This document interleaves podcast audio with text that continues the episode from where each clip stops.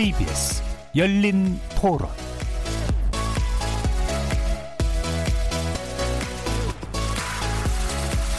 안녕하십니까. KBS 열린 토론 정준희입니다.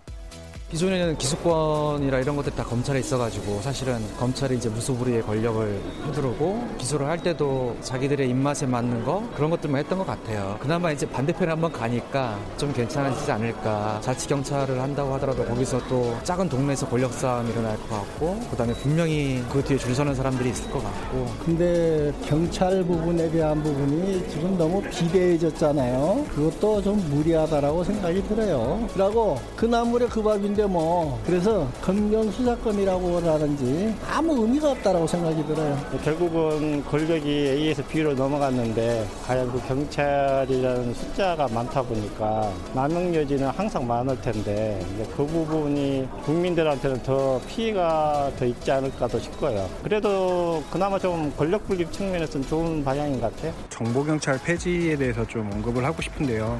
정치 권력과의 유착에 의한 사설 정보원처럼 행동을 하 하는 건 좀 아니라고 봐요. 그래서 경찰이 정말 국민의 신뢰 받고 수사의 주체로서 인정을 받으려면 정보 활동을 폐지를 해야 된다고 생각을 하고요. 검찰이랑 경찰이 좀 중립적으로 서로 좀 융화시키면 좋을 것 같은데 솔직히 경찰이랑 검찰은 시민 입장에서 봤을 때는 많이 신뢰하기는 요즘 많이 어려운 것 같아요.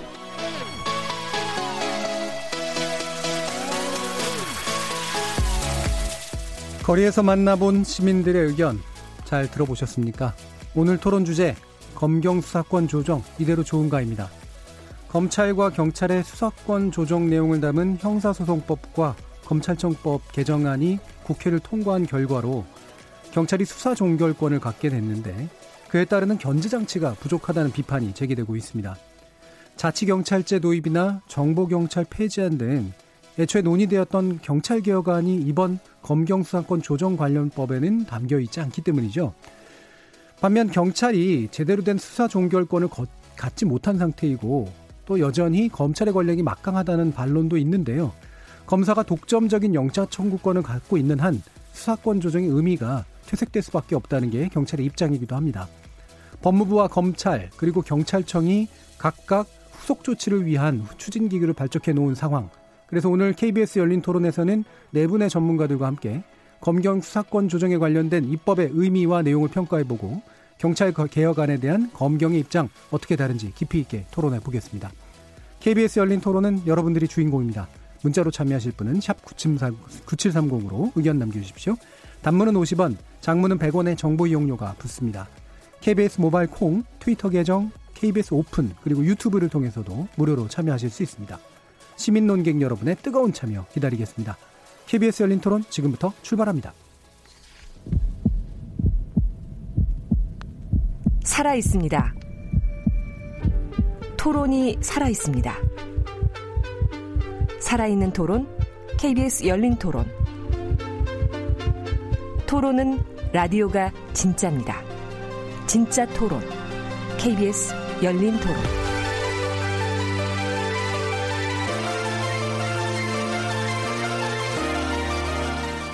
자, 오늘 함께 해주실 네 분의 전문가 소개하겠습니다. 먼저 광주지검 순천지청장을 역임하셨던 김종민 변호사 모셨습니다. 네, 안녕하십니까? 자, 최근까지 참여연대 공익법센터 소장이셨죠? 양홍석 변호사 나오셨습니다. 네, 안녕하십니까? 자, 그리고 전 경찰청 수사정책위원회 위원이셨던 이동희 경찰대 교수 모셨습니다. 네, 안녕하세요. 자, 마지막으로 대한변협 부회장을 지내신 조순열 변호사 함께 하셨습니다. 네, 안녕하세요. 자, 이렇게 네 분과 어, 검경수사권 조정에 관련된 입법 의미 그리고 구체적인 쟁점들 토론해 볼 텐데요. 일단 여는 토론으로 어, 한 1분 내로 간단하게 어, 현재의 이런 개혁안이 입법된 것에 대해서 어떻게 보시는지 그 내용에 대해서 또 어떻게 평가하시는지 두 가지 포인트로 한번 이야기 먼저 들어보도록 하겠습니다. 이동희 교수님부터 들어볼까요? 아, 예. 첫 발언 기회 주셔서 감사합니다. 그 이번 뭐 검찰 개혁의 일환으로 수사권 조정 법안이 국회를 통과했습니다. 뭐 아시다시피 우리나라 검찰이 세계에서 어, 어디에서도 찾아볼 수 없는 막강한 권한을 가지고 있다라는 것은 아까 우리 시민분도 말씀하셨지만 무소불위 권한을 가지고 있었고 이거를 줄여야 된다는 데에서는 누구나 공감했던 것 같습니다. 역사적으로 보면 이 검찰이 직접 수사권도 가지고 수사 지휘권도 가지고 또 기소권도 독점하고 있고 이런 모델은 전 세계 어디에도 없죠. 유일한 게 아마 일제였는데 저희가 그 모델을 가져온 겁니다. 그죠? 예. 그렇게 따져보면 광복 이후에 70여 년 만에 우리 국민들의 힘으로 제가 볼 때 검찰 개혁을 염원했던 국민들의 힘과 또 아울러 국회 입법적 결단으로 이게 좀 통과된 거 아니냐 이런 생각이 듭니다. 상당히 의미 있는 선진 형사사법으로 나아가는 큰 걸음을 내딛게 됐다. 예. 다만 아시다시피 지금 방금 말한 검찰의 직접 수사권 그대로 남아 있는 부분이 너무 많이 있고 예. 또 아울러 수사 지휘권도 일정 부분 보안 수사나 이런 거로 해서 좀 여전히 영장에 관련된 부분도 남아 있고 또 아울러 영장 청구권 독점은 우리 헌법적 또 규정이 있다 보니까 전혀 제대로 손대지 못한 부분이 남아 있습니다. 예. 견제 균형 부분에서 뭐 기소권 독점도 남아 있고요. 그러다 보니까 한 제한적인 개혁이 아니냐 이렇게 저는 평가하는데 예. 어쨌든 큰 그림에서 상호 협력과 또 서로 양 기관이 앞으로 어느 정도의 견제는 가능하도록 하는 입법 취지가 있기 때문에 이런 걸 잘 살려서 잘 운영해 나가야 선진적인 또 형사사법이 되지 않을까 이런 생각을 해봅니다. 예, 검찰 비대한 검찰 권력의 제한이라는 측면에서 중요한 첫발인데 아직까지 또 그 부분이 미진한 부분이 있다라고 일단 평가는 좀 해주셨습니다. 김종민 변호사님. 네, 저는 그 이번 그 어, 검경 수사권 조정안 통과가 검찰 개혁이라는 당초 의도와 달리 에, 경찰 권력만 관, 어, 강화된 경찰을 위한 수사권 조정이다 이렇게 평가하고 싶습니다. 아, 그 과정에서 어, 국민은 전혀 배제됐고 어, 그동안 우리 사회에서 굉장히 문제가 됐던 유전 무죄 예, 무전 유죄의 이런 논란이 앞으로 더 심화되게 되는 수사권 조정이 되어버렸습니다. 아, 그리고 어, 형사사법 절차라는 것은 어, 국가 어, 그 굉장히 중요한 인프라를 만드는 작업입니다. 근데 여기에 에, 형사법 교수든 전문가들이 이 대부분 배제가 된 상태에서 밀실에서 입법이 됐습니다. 아, 과연 이것이 이제 바람직한 것인가?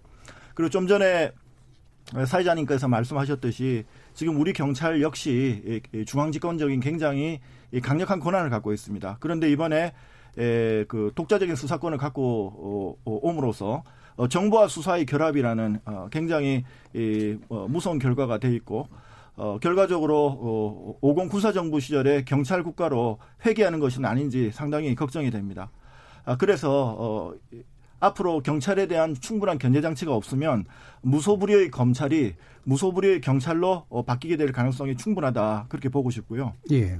그다음에 어, 문제는 검찰 개혁의 핵심은 대통령의 인사권입니다.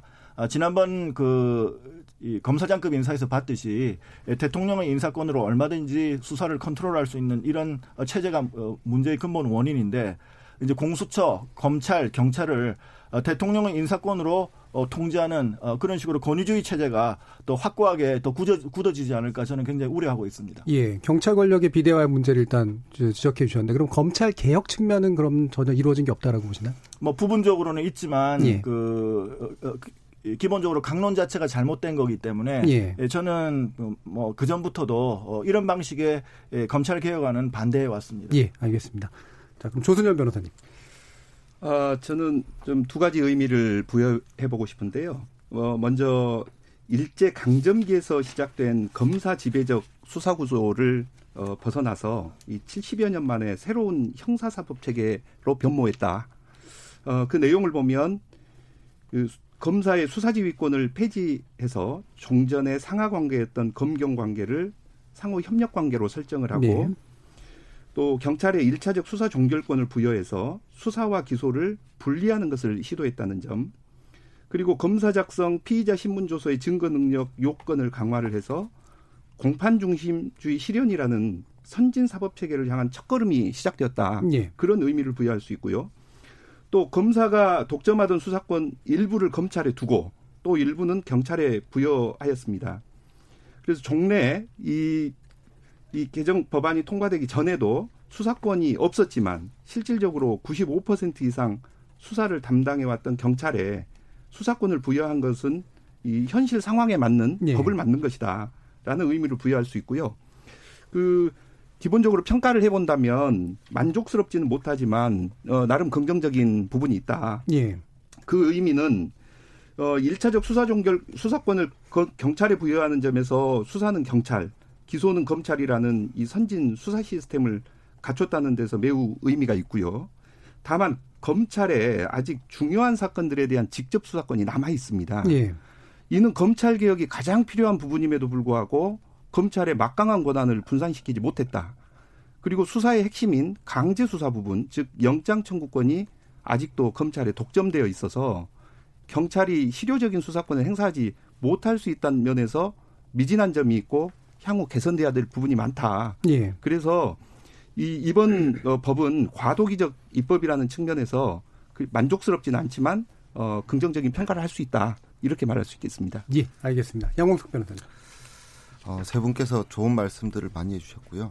진짜 저도 저도 뭐 일부 공감하고 예. 뭐 일부 동의하는 부분도 있습니다.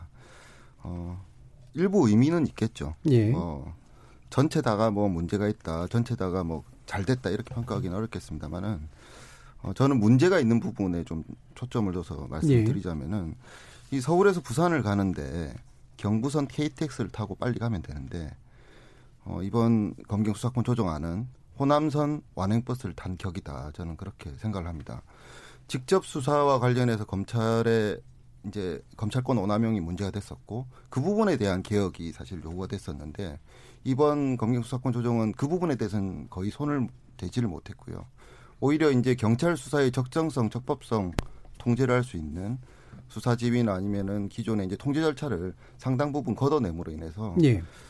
이제 오히려 이제 국민을 볼모로 한 새로운 사법 실험을 한 것이 아닌가라는 생각이 듭니다. 그래서 어뭐 일정한 의미는 있겠습니다만은 어 개혁의 원 취지에 맞지 않는 법안이 통과됐다 이렇게 생각합니다. 예, 알겠습니다. 어, 전반적으로 보면은 기본적으로 이제 입법에 대한 의미는 일정하게 찾을 수 있는데 부족하다고 보시는 부분이 차이들이 꽤 있습니다. 어, 검찰의 힘을 제대로 빼기보다는 경찰의 힘을 비대하게만 키웠다라고 하는 게 한쪽의 또 입장이시고요. 아직도 검찰의 힘을 제대로 못 뺐다라고 보시는 게 또 한쪽의 입장이시고 그다음에 경찰에 대한 견제 장치 부족의 문제들을 지적하신 부분도 있는 것 같습니다. 어, 쟁점들을 구체적으로 좀 풀어보려고 하는데요. 마침 또 양홍석 변호사님께서 막 끝에서 이제 그 얘기를 해주셨고 어, 참여연대 공익법센터 소장직을 내려놓으신 이유가 이제 그거하고도 연관이 좀 있어 보이는데 말씀을 들어보면 검찰 개혁의 핵심은 직접 수사권에 관련된 문제를 해결하는 데 있었는데 그거는 제대로 손을 못 댔다라는 쪽이시잖아요. 네, 예, 그 부분 좀 얘기해 주시죠. 어 이제 사실 이제 검찰 개혁과 관련해서 예. 어, 그동안 이제 지적되어 왔던 것들은 특정한 사건들, 특정한 부류의 어떤 분들에 대한 특정한 사건들의 수사를 하는 과정에서 검찰이 너무 과도한 수사를 한다. 예. 내지는 수사를 하지 않는다라는 음. 점에 대한 비판이 있었죠. 예. 그것이 주로 이제 검찰의 인지 사건 내지는 직접 수사 영역에서 있었던 비판이었고 검찰도 이제 그 부분에 대해서는 아마 이제 앞으로 개선을 해야 될 것으로 봅니다. 근데 예.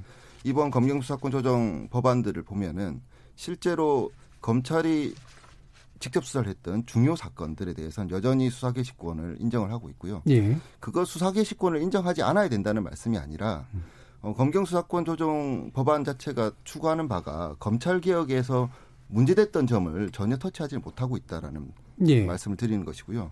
오히려 이제 수사권 조정을 함으로 인해서 발생할 수 있는 문제가 사실 큰데 경찰이 수사하는 과정에 있어서 경찰이 수사를 끝내기 전까지는 검찰이 그 가운데 어떤 통제도 할 수 없는 방식으로 지금 개정이 됐단 말씀이죠. 예.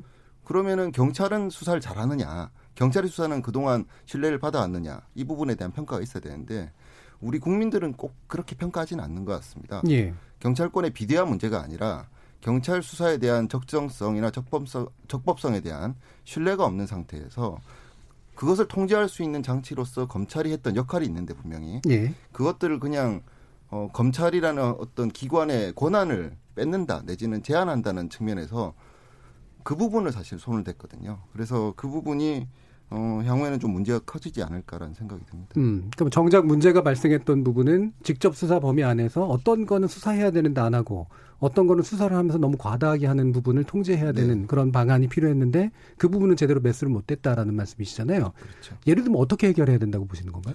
저 개인적으로는 어, 검찰이 직접 수사를 하면 안 된다고 생각합니다. 예. 어, 뭐 수사기관이 뭐 여러 군데 있습니다만은 주로 이제 경찰이 예. 검찰이 하던 이제 인지 수사를 받아서 수사를 하고요. 검찰은 그 수사의 처음부터 끝까지 적법성, 적정성 통제를 수시로 음. 하면서 수사가 적절하게 다 이루어질 수 있도록 어, 수사 지휘라는 형태, 예. 내지는 뭐꼭 지휘라는 말을 쓰지는 않더라도요. 어, 그런 어떤 통제 통제 기관으로서 검찰이 어, 준사법 적인 어떤 그 기관으로서 기능을 하는 것이 바람직하다라고 생각합니다. 음, 그럼 현재 직접 수사권 범위를 대통령령으로 제한하는 걸 넘어서서 아예 직접 수사를 거의 못하도록 하고 검, 경찰이 수사하되 검찰이 제대로 된 경찰의 수사를 통제할 수 있는 모종의 어떤 방안들 이게 필요하다 이런 말씀이실까요? 네, 저는 그렇게 생각합니다. 예, 이 부분 김정민 변호사님하고 견해가 좀 꽤 다르실 것 같은데요. 네, 아닙니다. 그렇지는 않고요. 예. 어, 이것이 이제 그 대륙법계 우리나라도 이제 대륙법계에 속하는데 예. 독일이나 프랑스, 이태리 이런 대륙법계 검찰 제도의 기본입니다. 음. 그래서 그것을 그 대륙법계 국가에서는 어, 검찰은 손발 없는 머리 그 다음에 경찰은 머리 없는 손발이라고 표현합니다. 예. 그래서 검찰은 직접 수사를 하지는 않지만 어, 사법 경찰을 지휘해서 수사를 하는 거고요. 예. 그 다음에 경찰은 어, 검사의 지휘를 받아서 함으로써 어, 머리와 손발을 떼놓는 식으로 서로 기관 간 견제를 합니다. 예, 기본적으로 같은 네, 말씀이시네요. 네. 그래서 이제 그런 식으로 가야 되는데 우리는 그동안 그 역사적인 어떤 연유 때문에 검찰이 1차 수사기관화 되는 그런 네. 경향이 많았었고 어, 직접 수사가 많았던 것은 사실입니다. 그래서 이제 제가 생각하는 바람직한 어, 검찰 개혁 방안은 어, 직접 수사를 당장 전면 폐지할 수는 없다 하더라도 음. 어, 일본은 그 일본 전국에 에, 직접 수사를 하는 어, 특수부가 있는 데가 네 군데밖에 없거든요. 어, 그래서 이제 그 정도로 어, 최소화로 줄이고 예. 그다음 나머지는 어, 경찰 수사 지휘를 더 강화하고 사법 통제를 더 강화하는 쪽으로 예. 어, 그래서 어, 대륙법계 국가의 정통 모델로 어, 갔어야 되는데 어, 지금 양 변호사님 말씀하신 대로 이번 그 어, 검- 검경 수사권 조정안은 이것도 저것도 아닌 어정쩡한 형태가 돼버렸습니다. 예. 기존에 예, 검찰의 특수수사 부분은 제대로 건드리지는 못했고 음. 어, 반면에 예, 경찰은 경찰대로 또 어, 요번에 이제 통과됐습니다만 독자적 수사권을 가짐으로써 어, 기관 간의 어떤 어, 경쟁 체제로 만들어 버리는 예. 어, 확실하게 기관 간의 에, 그 에, 견제와 균형 그다음에 국민을 위한 어떤 사법 통제가 아니라 아, 그런 식으로 갔기 때문에 저는 그 부분이 상당히 좀 우려스럽다고 보고 있습니다. 예. 그럼 아까 이제 사실은 대통령의 검, 대통령이 검찰에 개입할 수 있는 인사권을 통해서 이 부분이 사실은 정작인 문제다라고 하는 거하고 그냥 사뭇 좀 맥이 좀 다르시거든요. 아니 그것도 문제고 요것도 문제입니다. 인사권도 문제고요. 예, 인사권도 문제를 해결해야 되고. 네 네 그렇습니다. 그다음에 이제 검찰의 직접 수사권하고 음. 어, 경찰의 수사 지휘 문제 요것도 같이 해결했어야 되는데 예. 예, 그런 것들 대통령의 인사권은 아예 건드리질 않았고요. 음. 그다음에 이제 예, 그 검찰이 직접 수사 부분, 그다음에 사법 통제를 어, 그 수사 지휘를 강화하는 부분 이런 것도 전부 다안 됐기 때문에 결국 이거는 그 기존의 경찰 논리에 충실한 어, 수사권 조정이 돼버린 겁니다. 예. 네. 알겠습니다. 그럼 직접 수사권을 제한하는 것에 대한 기본적으로 동의. 동의합니다. 예. 기본적으로 그 방향이 맞습니다. 네, 알겠습니다. 자, 이 부분에 대해서 이동희 교수님 꽤 음. 다른 의견이실 것 같은데요. 지금 이제 상당히 경찰이 원하는 방향이다라고 지금 예, 말씀 주셨잖아요. 예. 저뭐 크게 다르지 않은 부분이 많습니다. 직접 예. 수사하지 말아야 된다는 건 세계 공통입니다. 예. 세계 어느 나라든지 검사가 예, 그 직접 반대하시지 않으실 것 같고. 예. 수사하는 나라 없고 다만 그걸 이제 이루지 못하니까 음. 우리나라가 완전히 그렇게 돌아가려고 하면 현재까지 커져버린 검찰 인력이나 예. 또 수사 부서가 거의 80% 이상 차지하고 있는 현 실정에서 불가능하다고 본 거죠. 그러니까 절충 모델로서 아까 제가 일제를 자꾸 말씀드렸는데 유일하게 우리나라 말고 아직도 검사가 좀 수사하는 나라가 있습니다. 그게 일본입니다. 일본이 그걸 못 버리고 좀 남아 있는데 이제 일본의 경우 그러다 보니까 검찰이 방금 아까 경찰 수사권 남용 이야기 우려도 나오고 있습니다만은 우리가 지금 추구하는 바는 검찰이 한국에서 가장 큰 문제는 현재까지 검찰이 엄청난 비대한 권력을 다 가지고 있었다는 거죠. 예. 이제 좀 약간의 견제가 필요한데 그럼 어떤 식으로 견제가 가능할 거냐의 문제인데 직접 수사권이 가지고 있는 이상으로는 지금 할 수 있는 게 경찰이 그나마 검찰이 미리라도 좀 수사를 할 수 있는 여지가 있어야 되는데 그 부분을 이제 조금 보장해주기 위해서 이번에 첫 발을 내디딘 거라고 보여지죠. 근데 문제는 방금도 말한 것처럼 경찰이 증거 수집하려면 범죄를 입증하려면 검찰 사건 같은 경우도 뭐 압수수색을 할 수 있어야 증거를 수집할 수 있지 않습니까? 예, 근데 지금 아마. 많은 사건들에서 실사례에서 나옵니다만은 검찰에서 제 식구 감사하게 한다든지 또는 특정 권력을 보유해 주려고 하면 경찰은 수사조차 시작을 못 하고 있거든요. 그래서 그런 부분들이 아직 해결되어 있지 않기 때문에 경찰 입장에서는 견제의 균형 측면까지 못 가고 있고 그걸 이제 법적으로 아까 일본식으로 생각해 보면 그래서 경찰한테 일본은 직접적인 영장 청구권까지 주고 있는 거거든요. 예. 그렇게 해야만이 어느 정도 그 비리라도 상호 수사할 수 있으니까 상호 견제를 할 수 있는 모양으로 만든 게 일본식 모델인데 그런 부분에서 우리나라는 아직 부족하다는 부분이 있고 그래서 아까 말씀해 주신 직접 수사권을 어, 없애자는 부분에서는 동일하지만 지금 아까 어, 추가적으로 경찰한테 그러한 것들을 견제와 균형을 보장하기 위해서 만들 수 있는 지금의 틀로서는 경찰이 어느 정도 지금처럼 어 경찰에 대한 견제가 가능한 형태의 지금 정도의 어떤 권한 그래서 완벽한 어떤 지휘 체제는 약간 어, 낮춰주고 그 다음에 경찰이 좀 독자적으로 수사할 수 있는 여지를 조금은 열어놓는 이런 부분들이 현재 법에서는 조금은 이제 보장된 정도가 됐다 이렇게 봐야 될 것 같습니다. 예, 근데 그 부분에서 이제 두 분의 말씀은 예, 수사의 네. 지휘권이란 명칭을 쓰건 그렇지 않건 간에 적어도 검찰이 경찰의 수사 과정을 제대로 통제할 수 있는 그런 권한이 필요한데 그게 굉장히 약화되고 잘못됐다라는 지금 지적을 해주셨잖아요. 이 부분은 그 어떠세요? 부분은 사실 이제 지금 현재 입법에서도 보면 예. 경찰에서 예. 를 들어 한번 생각을 해봅시다. 경찰에 수사권을 줬는데 남용할 수 있는 여지라는 것 두 가지가 있습니다. 첫째는 수사를 과도하게 해가지고 제도 안 되는 사람을 억지로 표적을 삼거나 불러서 과도하게 수사를 해서 억지로 기소를 해달라고 예. 보내는 경우가 있을 수 있죠. 반대로 수사를 해야 되는 사건을 묵살하고 안 하는 수도 있을 수 있을 예, 거 아닙니까? 검찰과 동일한 문제가 그렇죠? 있을 수 있죠. 그런데 이제 과도한 수사를 했을 경우 경찰은 기소권이 없는 기관입니다. 다시 예. 말해서 과도한 수사해서 검찰로 보내게 되면 검찰 단계에서 다른 나라도 그렇지만 무리한 수사를 했으면 거기에 만약에 결국 범법적인 행위까지 들어간다고 보면 그 자체가 수사까지 대상이 될 수 있죠. 예. 그러니까 무리한 기소를 수사를 했을 때 기소될 일이 사실상 없는 거고 그게 기소권에서 통제를 받을 수 있게 되는 거죠. 예, 기소권에서 통제된다. 예, 충분히 될 수 있고 반대로 경찰이 그러면 수사를 해야 되는데 검찰처럼 묵살을 하겠다. 예. 그럼 지금 우리 어떻습니까? 현재 체제에서 검찰에다 이신청을 하거나 또는 검찰에 직접 수사를 요구하거나 또는 그런 경찰에 비례돼서 앞으로 공수처도 그렇고 이런 데서 많은 기관에서 수사를 할 수 있는 여지가 남아 있기 때문에 경찰이 수사권의 일부만 가져온 경찰이 지금의 검찰처럼 양쪽 권한을 다 가졌을 때 남용할 수 있는 문제하고는 차원이 다르다. 충분히 견제될 수 있다 이렇게 보셔야 되죠. 예, 수사지휘에 관련된 조, 조선현 변호사님은 어떤 의견이실까요? 어, 저도 어, 같은 생각인데요. 예. 아까 좀 전에 이제 우리 김종민 변호사님께서 저랑 의견이 좀 다르실 줄 알았어요. 예. 어, 직접 수사권에 대한 부분 음. 그걸 검찰이 가지고 있어야 된다라고 주장을 하실 줄 알았는데 어, 그 직접 수사도 최소화하거나 어, 폐지하는 게 맞다. 다만 경찰에 대한 수사 지휘를 강화해야 된다. 예. 이제 이렇게 말씀하셔서 그게 맞는 방향입니다. 예. 그런데 지금 경찰이 원하는 방향으로 이 수사권 조정이 이루어졌다고 하는데 전혀 그렇지가 않습니다. 왜냐하면 검찰의 직접 수사권이 아주 중요한 범죄들 직접 수사하도록 그대로 남아 있죠. 예. 그리고 경찰의 일부 지금 수사권 일자 일자 수사권을 준 것입니다마는 우려하는 과도한 수사나 어, 덮는 사건 이게 있을 수가 없습니다. 왜냐하면 과도한 사 과도한 수사를 했다라고 하면 좀 전에 이동희 변호사님 말씀, 이동희 교수님 말씀하신 것처럼 기소권으로 통제가 이루어지고 또 덮는 사건은 모든 수사 기록을 경찰로 보내게 되어 있습니다. 덮을 수가 없습니다.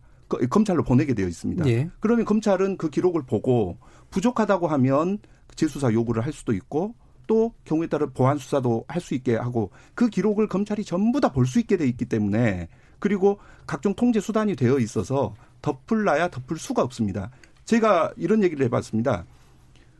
경찰이라고 생각하시고 무조건 남용을 해보십시오. 내가 검찰이 검, 찰 입장에서 그 남용을 이 법안으로 통제를 해보겠습니다. 라고 이 자리에서 시뮬레이션을 하자라고 제안을 한 적이 있어요. 예. 지금 검찰이 가지고 있는 지금 이 수사 통제 시스템 이걸로도 저는 충분하다고 하고 오히려 저는 과도하다고 생각하고 있습니다. 과도하고 생각하시는 부분은 어떤 부분인가요? 어, 이 사건에 대한 이 당해 사건에 대한 어, 보안 수사 요구 또 재수사 요구 예. 이게 얼마든지 되어 있고 이걸 거부하게 되면 징계 요구를 할 수 있게 되어 있고 예. 직무에서 배제하도록 되어 있습니다. 예. 그래서 특히나 이걸 사건을 덮는데 어 중대한 위법 사실이 발견이 되면 검찰에서 그걸 그대로 놔두겠습니까? 검찰이 경찰의 직무 범죄에 대해서 수사권이 있습니다. 예. 당연히 이 수사권을 가지고 처벌을 할 수 있도록 또 규정이 되어 있습니다. 그래서 형사처벌은 당연하고 또 직무배제권이나 징계요구권은 좀 전근대적인 규정이라고 저는 생각합니다. 예. 왜냐하면 징계요구권 같은 경우는 당해 기관에서 주로 징계를 하게 되어 있는데 서로 다른 기관인 검찰에서 경찰에 대한 징계 요구를 하도록 되어 있습니다. 이런 그 기관 간 다른 기관이 징계 요구를 하는 사례는 없거든요. 예, 예. 그래서 그럼, 예. 심, 심지어는 신분까지 박탈시키는 예. 이런 강력한 권한이 주어져 있기 때문에 이건 수사 지휘권이 있을 때도 없었던 규정입니다. 예. 자, 한번 요약해 잠깐만 요약을 해보겠습니다. 일단은 두 분의 이제 주장은 검찰에 그러니까 검찰이 경찰을 통제할 수 있는 기소권이라는 방안이 있고 두 번째로 정보를 충분히 들여다볼 수 있기 때문에 수사를까지도 할 수 있기 때문에 암장시킬 수 없을 것이다라고 그렇습니다. 하는 거고요. 세 번째로 과도하다라고 생각하시는 부분은 어, 직무배제라든가 징계를 요구할 수 있는 권한이 검찰에게 있기 때문에 이 부분은 과거에도 외로도 없었던 것이기 때문에 더 강하게 만들어진 것이다라고 일단 요약이 되거든요. 그리고 또 하나 더 통제장 예. 씨가 방금 이야기하셨지만 저번에는 보안 수사를 요구할 수도 있고 예. 또 당사자가 처분 결과에 대한 마음에 안 드는 검찰이 이의 제기할 수도 있고 예. 또 거기에 따라 검찰이 지정 조치 요구할 수 있는 권한도 가지고 있고 그래서 여전히 개입할 수 있는 권한이 많이 남아 있다라는 이야기. 예. 그 부분은 과도하다고 생각하세요? 아니면 적절하다고 생각하세요? 그러니까 지금 현재 시점으로서는 뭐 어, 아까 말했지만 기소 수사권만으로도 충분히 통제 가능한데 예. 이중 삼중에 많이 만들어져 있다라는 걸 저는 예. 의견을 드리는 좀, 거고 예. 아울러 아까 직접 수사권 요것만 말씀드리고 싶은데 직접 수사권 폐지하자고 말씀하셔 놓고 그렇지만 직접 수사권 현재로서 남길 수밖에 없다라고 현 상황이 그러니까 해놓고 아울러 통제 절차를 걷어내는 건 잘못됐다 이렇게 주장을 하시면 결국은 지금 검찰권을 하나도 손대지 말자라는 결론에 저는 이를 거라고 생각합니다. 예. 결국 개혁을 하지 말자라는 논리로 빠질 수 있는 어떤 논리가 될 수 있기 예. 때문에 그 양쪽을 병립시켜 놓고 직접 수사는 어, 어쩔 수 없이 줄여야 되지만 현재 못 줄이니까 놔두고 통제는 그 여전히 유지하자면 지금하고 똑같은 거죠. 근데 그 부분의 주장은 반드시 그렇지는 않은 것 같아서 일단 그 뒤에서 좀 더 하고요. 방금 이제 세 개 내지 네 가지로 이제 지적해 주신 과도하거나 충분하다라는 그런 부분에 대해서는 두 분의 의견 어떠신가요? 양국석 변호사님? 예, 제가 먼저 말씀드리면은 먼저 조 변호사님께서 말씀하신 직무 배제 요구, 예. 그다음에 징계 요구는 요구일 뿐입니다. 음. 그것이 강제력이 있지 않거든요. 예. 안 따르면 그만이고요. 징계 요구는 우리나라에도 다른 법제들이 많습니다. 징계 요구하는 경우에 기관 간 징계 요구하는 경우가 있는데 따르지 않는 경우가 훨씬 많습니다. 예. 심지어 감사원이 징계 요구하는 경우에도 따르지 않는 경우가 많고요. 그러니까 이건 뭐 강제적인 실효적이지 수단, 않다. 예, 예. 강제적인 수단이 아니고요. 이제 과도한 수사에 대해서 기소권으로 통제 가능하다라고 음. 말씀하시는데 검찰이 과도한 수사를 해서 기소를 하게 되면은 법원이 무죄 판결하니까 법원의 판결을 통해서 검찰이 검찰 수사가 통제되냐? 예. 물론 그렇게도 볼 수 있겠죠. 근데 결과적으로는 그거- 그럴 예. 수 있죠. 하지만 그- 과정 예, 그 과정에서 그 국민들이 겪어야 될 그 피해나 이런 것들을 어떻게 그 빨리 손쉽게 구- 아, 빠르게 또 구제할 수 있는지를 또 고민을 해야 되는데 예. 판결로는 부족하다는 거죠. 그렇기 때문에 우리가 검찰 개혁을 논의를 하는 것이고요. 그런 측면에서 보면은 과도한 수사에 대해서 기소권으로 통제할 수 있다는 것은 제한적이다라고 생각합니다. 너무 나중의 일이다. 예. 더더군다나 경찰이 수사를 딱 끝내야지 끝내고 기소 의견으로 송치를 해야지 이게 과도한지 아닌지를 판단할 수 있게 되는데 그건 너무 늦어지는 거죠. 예. 구제의 시점이 늦어지는 통제 장치를 마련해 놓고 이것이 적절하다고 표- 표현하는 것은 좀 문제가 있다고 생각하고요. 과소 수사 내지는 암장의 경우에도 불기소 그러니까 경찰이 수사를 해보니까 이거는 죄가 안 된다라고 해서 불송치 결정을 하는 사건이 예. 있습니다. 그런 경우에는 검찰이 경찰이 검찰에 보내는 기록은 이게 죄가 안 된다는 것들만 모아서 보내게 마련입니다. 예. 그 기록을 보고 검찰이 충분히 이 사건이 문제가 있다라고 어 다시 재수사 요구를 하거나 하는 것이 굉장히 어렵, 어렵습니다. 예. 현재와 같은 시스템을 생각하면 안 됩니다. 현재는 송치를 받으면은 그 사건에 대해서 불, 불기소 의견이라고 하더라도 검사가 추가 수사를 해서 아 이 부분에 대해서는 수사가 좀 더 필요하다라고 해서 직접 수사를 하거나 아니면 다시 어, 수사 지휘를 하거나 이렇게 할 수 있습니다. 근데 불송치 결정을 한 경우에 지금 개정법에 따르면은 검사는 그냥 복사된 기록만 봐야 됩니다. 복사된 기록은 죄가 안 된다는 것만 모아서 경찰이 보낸 예. 것인데 이것에 대해서 어떻게 적절한 통제 수단이라고 볼 수 있겠습니까? 그나마도 경찰이 보내기 전까지는 알 수가 없습니다. 그래서 경찰이 어, 사건 수사를 갖다가 뭐 3개월만 해야 된다, 6개월만 해야 된다는 규정이 없거든요. 이게 뭐 1년을 할 수도 있고 2년을 할 수도 있고 그리고 어, 기소 중지를 하는 경우도 있고 참고인 중지를 하는 경우도 있기 때문에 언제까지 이것을 경찰이 가지고 있는지도 사실은 검찰은 파악할 수 없습니다. 어떤 수사가 경찰에서 진행되고 있는지를 알 수 없는 상태이기 때문에 예. 실제 사건 암장에 대해서 검찰의 통제 방안이 통제 수단이 있다 이렇게 보기는 어렵다고 생각합니다. 예. 이 부분 바로 또 예. 예. 정 어, 좀 전에 그 징계 요구에 대해서 감사원 얘기를 하는데 감사원은 그 감사를 하고 징계 요구를 하는 그 본연의 임무입니다. 예. 그래서 그런 업무를 하기 위해서 만들어진 기관이고 그러나 이 검찰과 경찰관의 관계에서 징계 요구를 하는 것은 지나치게 과다하다. 그런 말씀 드리고요. 그 다음에 그 경찰이 수사를 하고 있는데 검찰이 알지 못한다. 이렇게 말씀을 하시는데 이 조정 법안이 통과되기 전에도 그 경찰의 고소 사건은 경찰에서 일단 수사를 하게 됩니다. 물론 이후에 수사 지휘를 하는 어, 부분이 있기는 한데요. 그때 그 전까지는 똑같습니다. 경찰에서 수사하고 있는 것을 검찰이 알지 못하는 기간이 있어요. 그래서 경, 경찰에서 수사하고 있는 것은 무조건 문제가 있고 어, 남용할 소지가 있다. 이렇게 보는 것은 수사기관 본연의 어떤 문제인 거지 이 법안의 문제는 아니라는 거죠. 예. 그래서 이전에도 경찰 고소 사건은 경찰에서 먼저 수사를 하고 나중에 검찰로 송치하는 그런 구조로 되어 있었기 때문에 예. 이 법안 이, 이 법안에 따라서도 경찰에서 수사를 하고 같이 기소 의견으로 어 처벌을 해야 되겠다라고 생각할 때는 경찰에서 그걸 언제까지 수사를 하겠습니까? 일단 수사를 하고 검찰에 빨리 송치를 해서 기소를 하려고 하는 그런 어, 시도를 하게 될 겁니다. 그래서 경찰에서 이걸 오랫동안 가지고 있고 어, 또 이걸 그 과도한 수사를 하게 된다. 그러면 검찰에서는 시정조치 요구권이 있습니다. 너무 지나치게 이렇게 오랫동안 어, 가지고 있는 것은 문제가 있지 않느냐라는 그 생각을 하게 될 것이고 이건 수사 수사권 이 수사권을 행사하는 본연의 어떤 문제인 거지 이 법안의 문제는 아니다. 예, 예 그렇게 말씀드리고자 합니다. 예, 그러니까 뭐 네, 방금 말씀 이제 일단 들어보면 어 사실 그런 것 같아요. 검찰을 믿느냐 경찰을 믿느냐 둘 중에 누구를 믿느냐라는 문제로 해결된 부분은 분명히 아닌 것 같고 대신 이제 적정한 수준의 통제권이 실제로 제도적으로 보장되는 게 맞느냐 아니면 그렇지 않고 일단은 분리해 놓고 견제하도록 만드는 게 맞느냐 해서 이제 의견이 확실히 좀 갈리는 것 같아요. 대륙법 체계에서는 그러면 지휘라는 문제를 어떻게 해결합니까? 네, 그게 지금 이제 사법 경찰 제도에 대한 이해가 좀 부족해서 이제 많은 예. 오해가 있는 것 같은데요. 어, 지금 검찰이라는 기관이 경찰이라는 기관을 지휘하는 것이 아닙니다. 예. 그 사법 경찰을 지휘하는 것이고요. 사법 경찰은 어, 전체 경찰이 한 10% 정도밖에 안 됩니다. 예. 그런데 왜 그러면 사법 경찰이라는 말을 쓰냐? 왜 사법자를 쓰냐? 어, 수사권이라는 게 원래 수사권. 사법권이거든요. 예. 어, 사법권이기 때문에 경찰이 독자적으로 어, 행사하는 자체가 헌법적인 문제가 우선 있을 수 있고요. 어, 두 번째로는 어, 지금 그 징계 요구권이라든지 뭐 이런 것들이 조 변호사님께서 그런 유례가 없다고 하시는데 천만의 말씀입니다. 오히려 프랑스가 이제 검찰 제도가 처음 생겼는데 프랑스에서는 아예 고등 검사장이 사법 경찰 자격을 개별적으로 부여를 합니다. 자동적으로 우리는 이제 경위 이상이면 자동적으로 사법 경찰관 자격을 갖도록 네. 돼 있거든요. 법, 어, 형사도 그렇게 돼 있는데 어, 프랑스는 그렇지 않아요. 어, 개별적으로 자격을 부여를 해야 되고요. 그다음에 자격 박탈도 할 수 있고 징계도 할 수 있고 심지어는 감찰도 할 수 있고 또 그 사법 경찰관에 대해서 관내 관내 사법 경찰관에 대해서 고등 검사장이 1년에 한 번씩 근무 평정을 합니다. 네. 근무 평정해 가지고 그 해당 사법 경찰관의 어, 승진에 반드시 반영하도록 형사소송법에 규정이 돼 있어요. 그 왜 그러냐?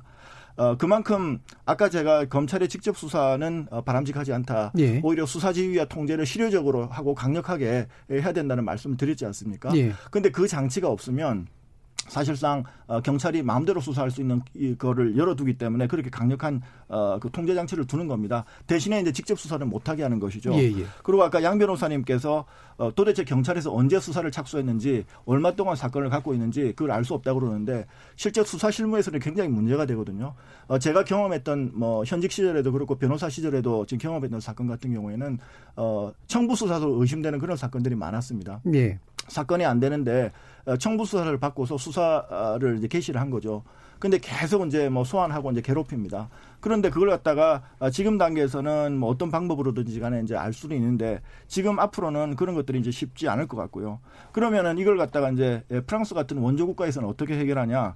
수사를 개시할 때 검사한테 보고를 합니다. 네. 그 다음에 수사를 개시한 지 6개월이 지났을 때 수사 경과를 또 보고를 합니다. 그러면은 이 수사가 정상적으로 진행되고 있는지 아니면은 뭐 어, 어, 정상적으로 진행되고 있지 않는지 그걸 갖다 검제, 검사가 통제를 예. 할 수가 있는데 지금 우리 이 요번에 통과된 법안으로는 그런 장치가 전혀 불가능한 것이죠. 예, 그래서 어 저는 그 이 정도의 통제 장치 가지고는 앞으로 어 어, 경찰에 대한 어, 수사 어, 통제가 어, 불, 불충분하다 이렇게 예. 생각을 합니다. 그러니까 이런 수사권을 가진 대상에 대해서는 검찰이 직접 수사에 개입하거나 수사를 진행하는 건 아니라고 하더라도 수사의 개시부터 종결에 이르는 과정을 감, 관리할 수 있고 거기에 대한 뭔가 징계가 됐든 뭐가 됐든 제도적으로 개입할 수 있는 여지는 있어야 된다. 그렇습니다. 이런 말씀이신 거죠.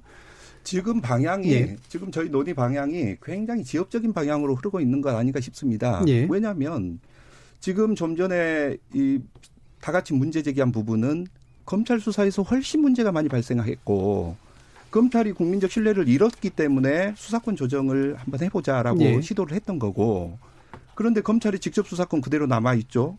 영장 청구권 그대로 남아 있죠. 검찰은 수사에 대한 어떠한 통제 수단이 없습니다. 예. 오직 경찰에 1차 수사 종결권을 주고 그것에 대한 통제를 하는 법안을 고- 이 검찰의 권한을 엄청나게 많이 만들어 놓은 상태인데요. 예. 오히려 검찰의 어떤 수사 통제에 대한 부분을 오히려 더 입법을 통해서 똑같은 방식으로 경찰과 똑같은 방식으로 어떻게 통제를 할 건지 그에 대한 논의가 더 오히려 활발하게 이루어져야 될 걸로 보이고 예, 그 부분에서 직접 얘기를 하시죠. 그러니까 영장 청구권에 관련된 부분이라든가 뭔가 아직도 제대로 안 된 부분에 대해서. 예. 어, 영장 청구권이 이 후에 아마 뭐 주제가 나올 것 같아서 뭐 지금 예, 지금 됩니다. 말씀을 예. 드리면 수사라고 하는 것 중에 어, 인권 침해 요소가 굉장히 강한 게 강제 수사입니다. 예. 실질적으로 우리 국민들이 피부로 느끼는 것은 어, 임의 수사의 경우는 조금 느낌이 좀 덜합니다. 강제 수사가 실질적인 수사라고 생각을 할 텐데요. 어, 체포 구속, 압수수색 예. 이런 것들은 강제 수사 방식이 그 방식으로 예. 이루어지는데 영장 청구권은 검찰에서 완전하게 독점을 하고 있습니다. 예. 경찰에서는 수사를 하려고 해도 특히나 강제 수사를 하려고 해도 어, 검찰의 도움 없이는 일체 수사를 진행할 수가 없습니다. 특히 증거를 입수하기 위해서 압수수색을 해야 예. 되는데 특히 계좌나 통화 목록 어, 이런 걸 열어봐야지 정말 이 혐의점을 찾아낼 수 있- 있는데 그걸 검찰에 영장 신청을 하면 검찰에서 다 막히고 있습니다. 예. 그래서 경찰에서는 실질적으로 수사를 하려고 해도 실질적인 수사가 이루어지지 않는 경우가 대부분 많습니다. 그래서 거- 검찰의 도움 없이는 이 중요한 부분에 강제 수사를 할 수가 없기 때문에 예. 경찰에서 실질적으로 수사를 할 수 있는 그런 여지가 없다는 거예요. 음. 그래서 어 영장 청구권을 저는 개인적으로 어좀 다각화해서 이걸 어, 지금 헌법에 규정이 되어 있습니다마는 입법 사항으로 유보를 해서 국회에서 어 여러 가지 기관으로 영장 청구권을 어 주고 어 영장을 발부할지 여부는 법원에서 통제를 할 수 있기 때문에 예. 법원 통제가 영장주의의 본질입니다. 예. 청구를 누가 하느냐는 영장주의의 본질이 아니거든요. 현재 헌법하고의 연관성 문제는 어떻습니까?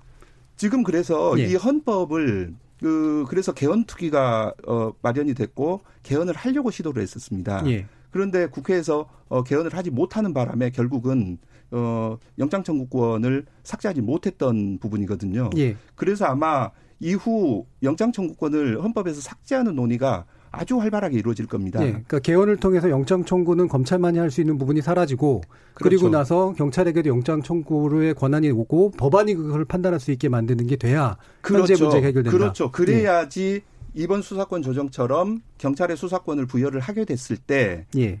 경, 경찰도 똑같이 그 강제 수사력을 가, 그, 가지고 실질적인 수사를 할 수 있는 그런 권한을 줘야지 그런 실질적인 권한을 주지도 않고 수사를 하라. 그 큰 문제가 있다는 거죠. 수사가 이루어지지가 않습니다. 예, 그렇게, 예. 검찰의 도움을 받아야지 수사가 이루어진다는 예, 거죠. 그런 검찰 부분의 문제를 해결을 하면 방금 지적하시는 검찰이 수, 그러니까 경찰의 수사 과정에 대해서 일정한 어떤 권한 행사를 할 수 있는 부분은 필요하다라고 보시나요? 그렇죠. 오히려 그래서 제가 말씀드리고 싶은 것은 검찰의 직접 수사권을 전면 폐지하고 예. 또 경찰에 영장 청구권까지 주어서 예. 실질적인 어 수사권을 부여한 후에 검찰이 어 사법 통제를 예. 좀 강화하는 이 부분에 대해서는 저는 찬성합니다. 예, 순서가 그렇게 돼야 된다는 그렇습니다. 말씀이시고 양승석 변호사님 방금 이 부분 어떻게 보세요? 영장 청구 관련해서. 영장 청구권에 관련된 부분은 예. 입법 사항으로 충분히 할 수 있다라고 생각합니다. 개헌 뭐- 없이도? 아니요, 개헌을 해야죠. 해야죠. 예, 예. 개헌 개헌을 통해서 이제 법률에서 정하도록 하는 것은 뭐 충분히 고려해 볼 수 있는 예. 방안이라고 생각을 하는데요. 지금 이제 조 변호사님께서 이제 이 저희가 논의하는 게 지역적인 문제다라고 말씀하셨는데 실제 이제 저희가 얘기하는 것들은 전체 사건의 95%에 관련된 얘기입니다. 예. 검찰이 직접 수사하는 거 기껏해야 한 5% 정도 전체 사건에서 그 부분에 관련된 얘기고요. 지금 영장 청구 문제도 경찰이 영장 신청했을 때 검찰에서 기각되는 비율이 얼마인지를 좀 고려해 보면은 경찰이 검찰이 영장 청구를 안 해줘서 수사를 전부 다 못한다. 이건 사실 어폐가 있는 말씀이고요. 예. 오히려 검찰이 지금까지 경찰의 영장 신청에 대해서 충분한 통제를 안 했던 네. 것이 사실은 국민의 입장에서는 더 문제가 있다라는 생각이 듭니다. 수사기관이 영장 청구를 할 수 있는 수사기관이 더 늘어나는 것이 더 바람직한 것이냐 국민의 네. 입장에서 보면은 그건 절대 그렇지 않다라고 생각합니다. 엄격한 절차를 거쳐서 그런 강제 수사가 제한되는 것들이 국민의 입장에서는 바람직한 것이지 누구나 뭐 어떤 기관이나 그냥 다 법원의 통제를 받으니까 다 영장 청구할 수 있다라고 하는 것들이 국민의 입장에서는 결코 바람직하지 않습니다. 네, 그 부분은 그러면 이제 권한을 가진 게 늘어나면 외려 이제 국민의 입장에서는 더 안 좋아진다라는 말씀이신데 그렇죠. 법원의 통제력만으로는 부족하다는 얘기신가요? 어, 법원의 통제만으로 부족한지 부족하지 않은지는 음. 사실은 개별 사안을 봐야지 알 수 있는데요. 예. 실제 전체 사건에서 지금 영장 청구 건수를 보면은 2019년에 그 압수수색 영장이 한 27만 건 정도 예. 청구가 됐고요. 통신 영장 같은 경우에는 한 6, 7만 건 정도 될 겁니다. 근데 전체 사건이 200만 건 정도 되거든요. 그러니까 모든 사건에서 영장이 청구되는 게 아닙니다. 예. 대부분의 사건에서 이미 수사를 통해서 많은 증거들을 확보하고 있고 음. 그리고 어 실제로 그 수사기관이 가진 권위를 통해서 증거를 확보하는 경우도 꽤 많습니다. 예. 그래서 이 영장 청구 문제는 사실은 입법 정책의 문제이기 때문에 예. 어 이제 지금 영장 청구를 뭐 검, 경찰이 못하니까 이 사법개혁 관련된 논의들이 전부 다, 다 문제가 있다거나 이렇게 사실은 접근하는 예, 그러니까 입법을 통해서 예, 고려될 수는 있으나 방금 장조하신 것처럼 이게 우선순위로 높이 부여받을 일은 아니다라고 그렇죠. 보시는 거죠. 예, 그렇게 생각합니다. 예, 이동희 교수님. 예, 그러니까 뭐 좀 논의를 정리를 하면 사실 아까 지금 검찰 개혁 입법으로 수사권 조정 통과된 게 예. 검찰 권한이 별로 축소된 건 없다는 이야기를 아까 드렸습니다. 그죠? 예. 실질적으로 지휘권이나 뭐 총, 그다음에 직접 수사권 또 기소권, 영장 청구권, 독점 이런 것들은 그대로 남아 있는데 다만 수사 지휘권 부분에서 지금 좀 논란이 줄었다 아니면 남아 있다 이런 논쟁이 좀 붙은 형태라고 저는 느껴지는데 지휘권도 아까 조 변호사님도 여러 번 하셨지만 이야기를 보안 수사 사건 송치한 이후에 지금도 그렇습니다만은 검찰이 언제든지 보안 수사를 요구할 수 있도록 김법합의 명문 규정을 새로 만드는 거고 또 수사 도중에도 압수수색하거나 체포 구속하는 영장 장교 단계에서는 시정 조치를 요구할 수 있고 마찬가지로 보안 수사 요구를 할 수 있도록 법에서 그대로 남겨둔 상태거든요. 예. 그리고 아울러 검찰에서 수사 종결하면 안 보내는 게 아니라 지금 법에 다 보내야 됩니다. 90일간 검찰에 넘어가 있도록 돼 있고 검찰에서 또 만약에 그 사건에 대해서 이의 없고 별 문제 없어 보인다고 종결해서 경찰에 돌려보내줬다 하더라도 예를 들어 당사자가 이의 제기를 하면 다시 검찰에서 검토할 수 있는 여지가 있고 또 아울러 검찰이 아까 말했지만 수사권도 가지고 있기 때문에 예. 경찰에서 예. 범법적인 행위나 뭐 사건을 말아먹는 흔히 그런 일이 있다 그러면 수사권 발동해서도 할 수 있는 상태죠. 아울러 아까 말했지만 그렇게 이렇게 다 통제 장치를 벗어나서 다 걸려대고 올라왔다고 하더라도 기소권에서 아까 전에 검찰이 기소 안 하면 되는 거거든요. 또 그런 권한을 다 가지고 있기 때문에 방금 이 소사 종결 부분, 지휘권 부분에 약간의 뭔가 조금 지금 보완이 안 돼 있는 것처럼 침소봉대하는 논의는 저는 좀 문제가 있다고 생각이 들고 돌아와서 아까 영장 청구권 부분에 대해서 조금 말씀을 드리면 네. 아까 이중 통제를 받는 게 좋다라는 양홍석 변호사님 말씀하신 것 같은데 사실 일선에 있는 경찰 오래 한 수사관들 또는 국민들이 느끼는 것 중에 지금 보시면 경찰에서 뭔가 혐의가 있어서 수사하려고 하는데 예를 들어 검찰 단계에서 영장이 막 기각된단 말입니다. 기각되는 이유에 짐작가는 게 몇 가지가 있습니다. 여론조사에 보니까 수사 좀 해본 경찰관들 한 70%는 경험해봤다 이겁니다. 뭔가 누군가를 봐주기 위한 지금 지휘가라는 느낌이 날 때도 있고 흔히 말하는 정관용이나 제 식구 감사기는 고골적으로 피의자가 네. 검사 관련 식구일 때 계속 기각을 했지 않습니까? 현재도 임원정 검사 계속 뭐 지금 고발한 사건에 대해서 경찰에서 아무리 영장 청구해도 안 받아주잖아요. 그러니까 그러면 예, 아까 논의는 이제 수가 많은 건 아니나 방금 제 변호 저, 교수님 말씀은 수가 적더라도 핵심적으로 검찰이 개입된 문제들이 있을 수 있다라는 말씀이신 거죠? 예, 숫자도 숫자고 모든 예. 사건에서 다 적용될 수 있습니다. 경찰에서 하는 사건의 다수의 사건에서 그러한 개입 여부로 해서 기각이 되는 사건들이 예. 퍼센테이지로는 예. 한 7%. 10% 이런 정도 검찰의 단계에서 기각되고 있는데 그 사건들이 경찰 입장에서 보면 법원에 가보지도 못한다는 거죠. 원래 예. 사법 통제는 우리 헌법에 법관에 의한 영장 통제입니다. 사법부가 객관적인 행정부가 아니기 때문에 수사기관인 또는 기소기관인 행정부 소속의 경찰 검찰에서 올라온 거에 대해서 객관적으로 판단하도록 해놓은 건데 문제는 예. 경찰에서 청구한 거 올라가 보지도 못하고 끝나버리는 거죠. 검찰은 또 직접 수사하면서 자기 거는 다 올릴 수 있잖아요 법원에. 근데 예. 그 카팅되는 게 반드시 경찰 검찰이 옳은 게 아니라 또 다수의 사건에서 이미 증명된 것처럼 검찰에서 감사하기 위한 그런 사건들이 많으니까 예. 상호 견제가 가능하도록 해서 영장을 주자는 이야기고 예. 그래서 첫 단계는 체포 구속 당 영장까지는 안 가더라도 하다못해 증거를 수집하는 사람에 대한 어떤 인신 구속까지는 안 가는 증거를 수집에 한 압수수색 정도의 증거를 수집하기 위한 그 정도 대물영장이라고 부르는 정도는 허용이 돼야 되는 거 아니냐. 이거는 예. 다수의 학자들이 대부분 공감하는 수준이 아닌가 저는 그렇게 봅니다. 예, 그럼 요것만 간단하게 김종인 변호사께 확인하고 이제 그 다음 주제로 넘어갈 텐데요. 방금 말씀은 이제 결국 검찰에 연계된 것으로 짐작되는 또는 의심되는 부분들에 있어서 검찰이 계속해서 기각시키는 문제는 어떻게 해결할 거냐. 이제 이 부분이잖아요. 어떻게 보세요? 네, 일단 그, 그 부분은 그, 어, 검사의 어떤 사법 통제 절차를 어, 그것에 대해서 법원이 영장을 기각한다고 해가지고 법원이 부당하다라고 어, 비난할 수 없는 것처럼 그것은 조금 논리의 비약이라고 생각이 들고요. 음. 어, 그것은 어, 검찰이 충분히 기각할 이유가 있었기 때문에 예, 저는 그렇게 했다고 생각합니다. 검찰을 너무 믿는 거 아닌가요? 제가 이제 검찰 검사 출신이기 때문에 그렇게 예. 뭐 말씀하셔도 예. 뭐, 뭐, 뭐, 그렇게 생각하신다면 어쩔 수 없지만은 예. 뭐 저는 20년 동안 검사 생활하면서 어, 합당하게 다 어, 일을 처리를 했다고 감히 예. 자부를 하거든요. 그래서 그거는 사법 통제 장치이기 때문에 그런 사법 통제 장치를 자체를 갖다가 부정하는 것은 좀 부적절하다리 말씀드리고요. 제가 이제 좀 드리고 싶은 말씀은 지금 이, 이 방송을 듣고 있는 국민들께서 어떤 느낌을 받으실까 저는 그 생각을 해봤습니다. 예. 이게 검찰과 경찰 간에 에, 뭐 아주 복잡한 얘기를 하는데 제가 처음에 말씀드렸지만 이번 어, 검경 수사권 조정에서 국민은 완전히 배제가 됐습니다. 도대체 국민을 위한 검찰 개혁이냐, 그 다음에 국민을 위한 어, 수사권 조정이냐 이런 측면은 전혀 고려가 안 됐거든요. 그런데 이번에 이제 공수처 그 국민 그 부분은 사실 굉장히 추상적인 거라 그렇죠. 그러니까 한 개인들이잖아요. 그러니까 아, 아 국민의 아, 입장이라는 게 한 가지 입장만 있는 제가 요거 하나만 말씀드려요. 예. 왜 그러냐면은 어, 지금 그, 그 수사의 총량이라는 게 있습니다. 우리, 예. 우리나라에 필요한 어떤 수사의 총량이라는 건 정해져 있는데 지금 검찰, 경찰, 이제 공수처까지 이렇게 사실상 이제 독자적인 세 개의 수사기관이 생겨버리거든요. 예.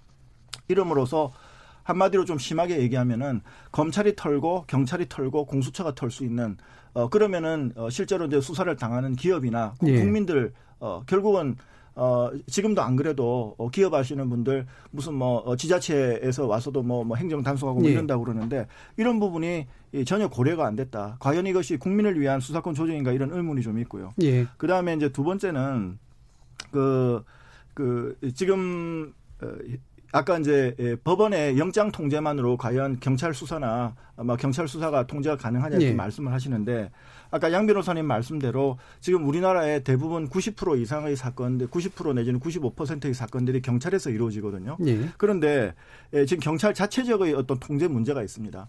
경찰 큰 대형 경찰서 같은 경우에는 어, 형사과 같은 형사과나 수사과에 인원이 수십 명입니다. 그러면 형사과장이나 어, 수사과장이 예, 그, 그 과에서 돌아가는 모든 사건을 갖다 일일이 다 통제를 하냐 통제를 못 하거든요. 근데 지금까지는 어떻게 해야 하냐면은 어, 검찰의 형사부 검사들이 거기 있는 사건들이 전부 올라오면은 형사부 검사들이 그 사건을 일일이 다 아, 아, 그 기록을 다 보면서 어, 지금까지 예. 이제 통제를 해왔습니다. 그런데 이제 예, 경찰이 독재적 수사권을 갖는다는 것은 그 시스템이 이제 없어진다는 얘기를 예, 얘기거든요. 예. 그렇기 때문에 에, 경찰의 어, 검, 법원의 영장 통제만 가지고는 어, 수사 단계에서 벌어지는 수 있는 여러 가지 그런 부분들이 통제가 안 된다. 알겠습니다. 네. 예.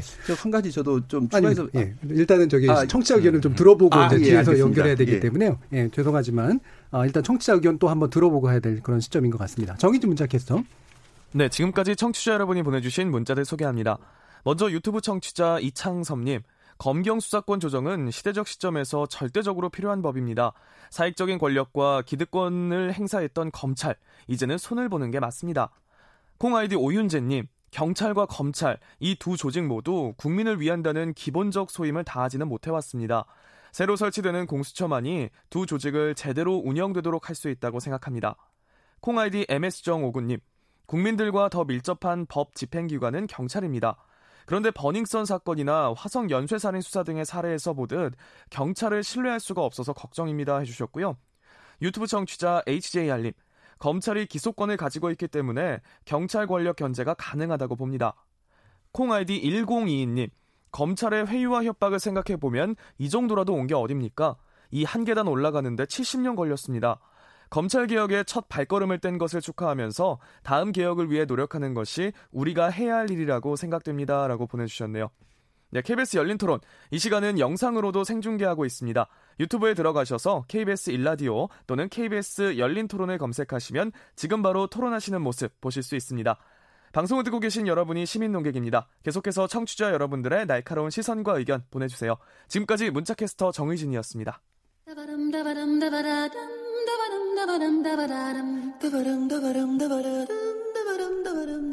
여러분은 지금 청취자와 함께 만들어가는 고품격 시사방송 KBS 열린 토론을 듣고 계십니다.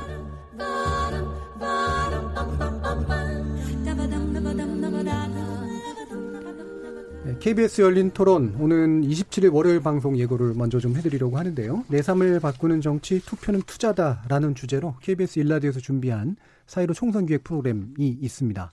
어, 저희 열린 토론도 유튜브 라이브를 목요일 날 이제 진행을 할 테니 목요일 오후 4시 잊지 마시고 유튜브에서 KBS 열린 토론 검색하셔서 다양한 의견 남겨주시기 바랍니다. KBS 열린 토론 오늘은 검경 수사권 조정 방, 입법에 대한 평가 및 후속 대책이라는 주제로 이동희 경찰대 교수, 조순열 변호사, 김종민 변호사, 양홍석 변호사 이렇게 네 분과 함께 하고 있습니다.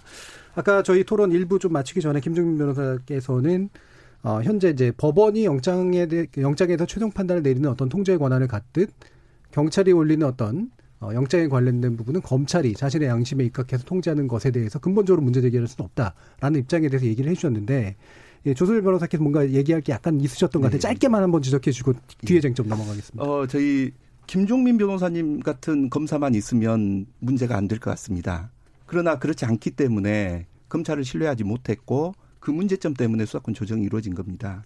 그 시청자 의견 나온 것처럼 검찰, 경찰 다 신뢰할 수 없다라는 그 예. 의문점을 갖게 되죠. 경찰도 통제를 받아야 되겠지만 검찰도 마찬가지 통제를 받아야 됩니다. 검찰은 통제 장치가 전혀 없고 어, 경찰은 통제 장치가 상당하다. 예. 그리고 영장 같은 경우는 검찰과 법원을 동일시할 수 없다. 영장주의 본질은 법원 통제이지 검찰 통제는 아니다. 예. 이 그런 점을 말씀드리고 싶습니다. 예. 바로 또 받아서요. 예, 뭐 더 다른 쟁점으로 가기보다는 요 쟁점으로 가볼까 하는데요. 이것도 짧게만 한번 짚어봤으면 좋겠는데 김종인 변호사님께서는 이제 아까 대통령의 인사권 문제가 제대로 해결이 안 됐다라고 얘기하셨는데 요번에 이제 추미애 검찰 아니 추미애 법무부 장관이 인사 문제를 통해서 어쨌든 직접 조석 조적 수사의 문제라든가 이런 부분을 일부 해결하려고 했잖아요. 이 방식은 그러니까 더 외려 더 문제가 될 수 있다라고 생각하실 수도 있는 건가요? 네. 지금 그, 그 이제 그 대통령 인사권 문제, 네. 예, 그 문제가 사실은 이제 가장 근본적인 문제입니다. 네. 이미 그, 그 독일과 이탈리아는 2차 대전 때 이걸 다 경험을 했습니다. 어, 그때 이제 나치 정권하고 이제 파시스트 정권 하에서 어, 법원과 검찰이 철저히 정치적 도구로 이용이 됐었고요. 그래서 그 2차 대전 종전 이후에 최고사법평의회라는 어, 독립된 헌법기구를 만들어서 네. 어, 그, 그 최고사법평의회에서 판사와 검사 인사와 징계를 관여하도록 그렇게 했습니다. 예. 이번에 이제 검사장 인사에서도 보셨다시피 이 5개월 만에 지금 검사장 인사가 이루어졌거든요. 어, 정권 실세에 대해서 어, 검찰이 칼을 겨누니까 바로 인사로 날려버린 인사입니다. 어, 어떤 정당성도 어, 인정될 수 없는 어, 아주 문제 역사에 남을 그런 오점을 남긴 인사라고 저는 생각을 하는데 결국은 어, 떤 이런 그 대통령 인사권 문제 그다음에 조직도 마찬가지입니다. 네. 지금 국무회의를 통과해서 법무부 직제령이 개정이 돼서 네. 어, 그 검찰의 이제 직접 수사 부서가 없어졌는데요. 프랑스 같은 경우에는 이것이 이 검찰 독립의 치명적인 어, 요소라고 해서 아예 헌법의 못을 박았습니다. 어떻게 헌법을 못을 박았냐면은 법원과 검찰의 그 인사와 조직에 관한 사항은 조직법으로 정한다라고 헌법에 규정을 했습니다.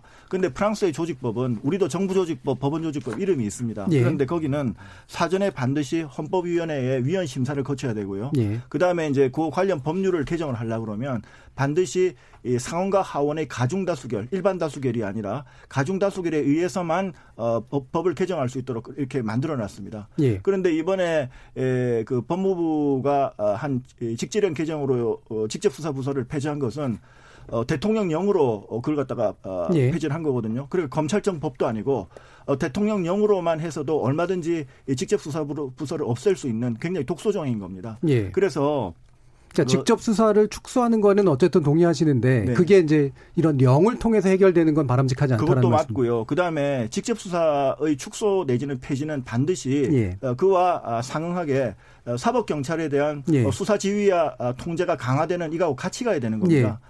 그런데 지금은 요번에 이제 된 거는 이 두 개가 다 어느 쪽도 만족할 수 없게 어정쩡한 예. 봉합이 됐기 때문에 예, 결국은 제대로 된 개혁이 아니고 오히려 부작용만 더 많이 생기는 개혁이 돼버린 예. 겁니다. 요 직제 개편에 대해서 예, 이동희 교수님 의견 또 간단히 듣고 가겠습니다.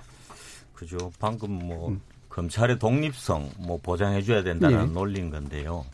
그러나 아까 유럽의 많은 나라들하고 우리하고는 아주 큰 차이가 있다고 봅니다. 아시다시피 우리나라 검찰은 지금 뭐 무소불위 검찰권 아닙니까? 그리고 국민들이 우리가 입법권, 사법권, 행정권은 우리 헌법에 나와 있듯이 상권 분립이 국민 주권을 중심으로 이루어집니다. 대통령을 포함한 또 국회 모두 국민들의 선출을 통한 그래서 임기 때마다 국민들의 심판을 받는 조직입니다. 그래서 민주적 정당성을 가지고 있죠. 그래서 상호 견제가 돼야 되는데 검찰은 보십시오. 상권에 들어가 있지도 않은데 사실 그 힘은 어떻습니까? 국회도 검찰 눈치 봐야 되는 수준이 된 거 아닙니까? 아울러 행정부도 지금 뭐 청와대조차도 항상 수사의 대상으로 되어 있죠. 근데 아까 말했지만 우리나라에서는 지금 국민들이 걱정하는 거는 검찰권이 잘 행사되고 견제를 받은 행사라고 한다면 예. 독립 보장해 줄 수도 있겠죠. 다른 나라에서는 기소만 한다든지 직접 수사 안 하고 그렇다면 당연히 그 독립성 보장해 줘야죠.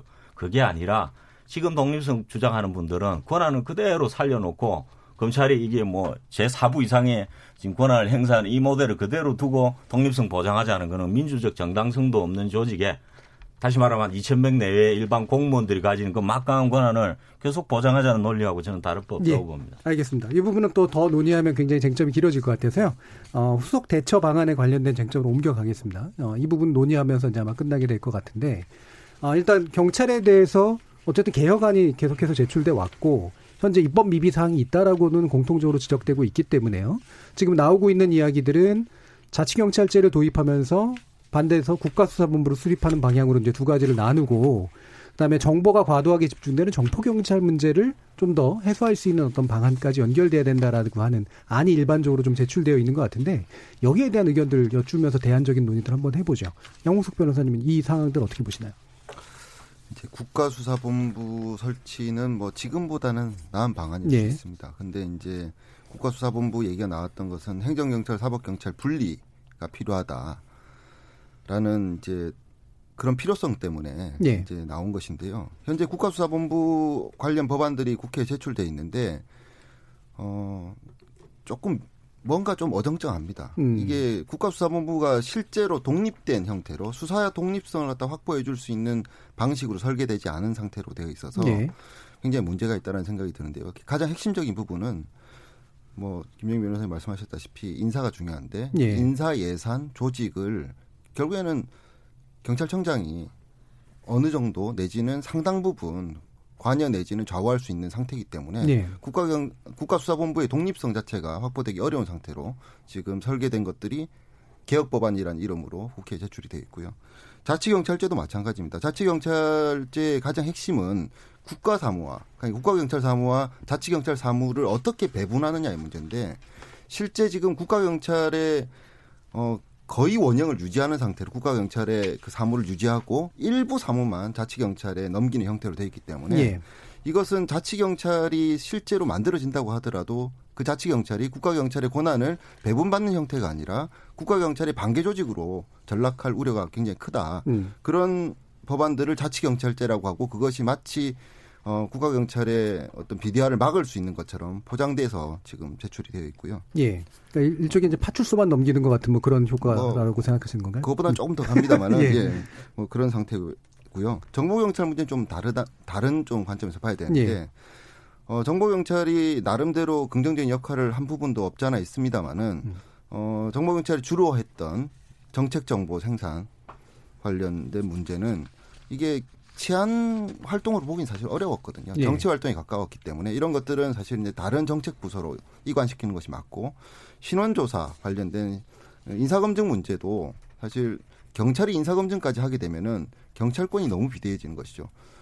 이제 교수님께서 이제 계속 이제 우리나라 검찰이 어, 전 세계 어디에서도 찾아볼 수 없는 비대한 뭐 권한을 가지고 있다는 말씀하시는데 대한민국 경찰도 마찬가지입니다. 음.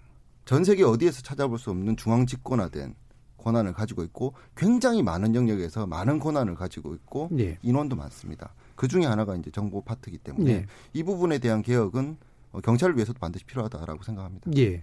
지금 대략적으로 이제 뭐 청취자들이 이제 이야기 쉽도록 이야기를 하면 그대로 미국식으로 비유하면은 이제 연반 FBI가 있고 그다음에 주나 뭐 도시 단위의 어떤 경찰들 주로는 이제 어, 그 주지사나 아니면 시장에서 통제받는 경찰들이 있는 시스템과 대충 유사한 정도로만 제한이 된 건데 디테일에 있어서 어정쩡한 부분이 굉장히 강하다라고 아까 양홍석 변호사님이 지적을 하셨거든요. 이 부분 조순 조순전 변호사님 어떻게 보시나요? 네. 지금 아마 이제 세 가지 어, 국가수사본부 그다음에 자치경찰제, 정보경찰 이렇게 예. 순서대로 어, 얘기를 하셨는데요. 먼저 그 국가수사본부에 대해서 한번 말씀을 드리면 어, 사실은 경찰은 어, 수사권이 전면적으로 경찰에 올 걸로 생각을 하고 이걸 완전히 분리를 해야 되겠다라고 예. 해서 국가수사본부를 설치를 추진을 했습니다. 그런데 어, 지금까지 우리가 논의한 것처럼 사실상 수사권이 경찰로 오질 않은 상태죠. 직접 수사권이 검찰에 남아 있고 또 검찰의 통제를 다 받도록 되어 있기 때문에 그런데 이미 경찰은 국가수사본부를 설치해서 어 행정경찰과 수사경찰을 완전히 분리를 하려고 하고 있습니다. 예. 그래서 굉장히 경찰은 선제적으로 대응하고 있다.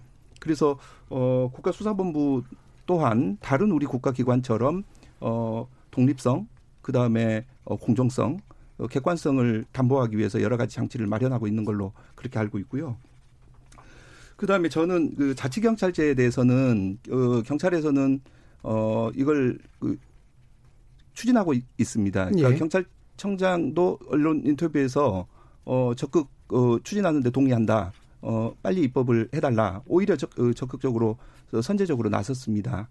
그런데 저는 조금 의견을 달리하는 것이 이 수사권 같은 경우는 좀 분리를 하는 것이 우리 국민의 그 인권 보장을 위해서 바람직한 것 같습니다. 예. 그런데 이 치안 같은 경우는 좀 그 양상이 다르거든요. 어, 신속한 대응이나 전국 단위 동일한 치안 서비스가 어, 생명이라고 생각을 합니다. 예. 이걸 나누는 것이 능사는 아니다. 그래서 지금 자치경찰제에 그 도입이 돼서 자치경찰이 담당할 것이 뭐 범죄 예방, 교통사고, 가정폭력 이렇게 아마 염두를 예. 하고 있는 것 같은데 교통사고, 가정폭력 굉장히 중요한 사안입니다. 예. 이것은 수사 영역으로 포함을 시켜야 될 것이고 그래서 범죄 예방 차원이라고 한다면 이게 그 지역마다 서비스 질이 다르고 대응 방법이 다르면 저희 국민들이 굉장히 혼란스러울 수 있습니다.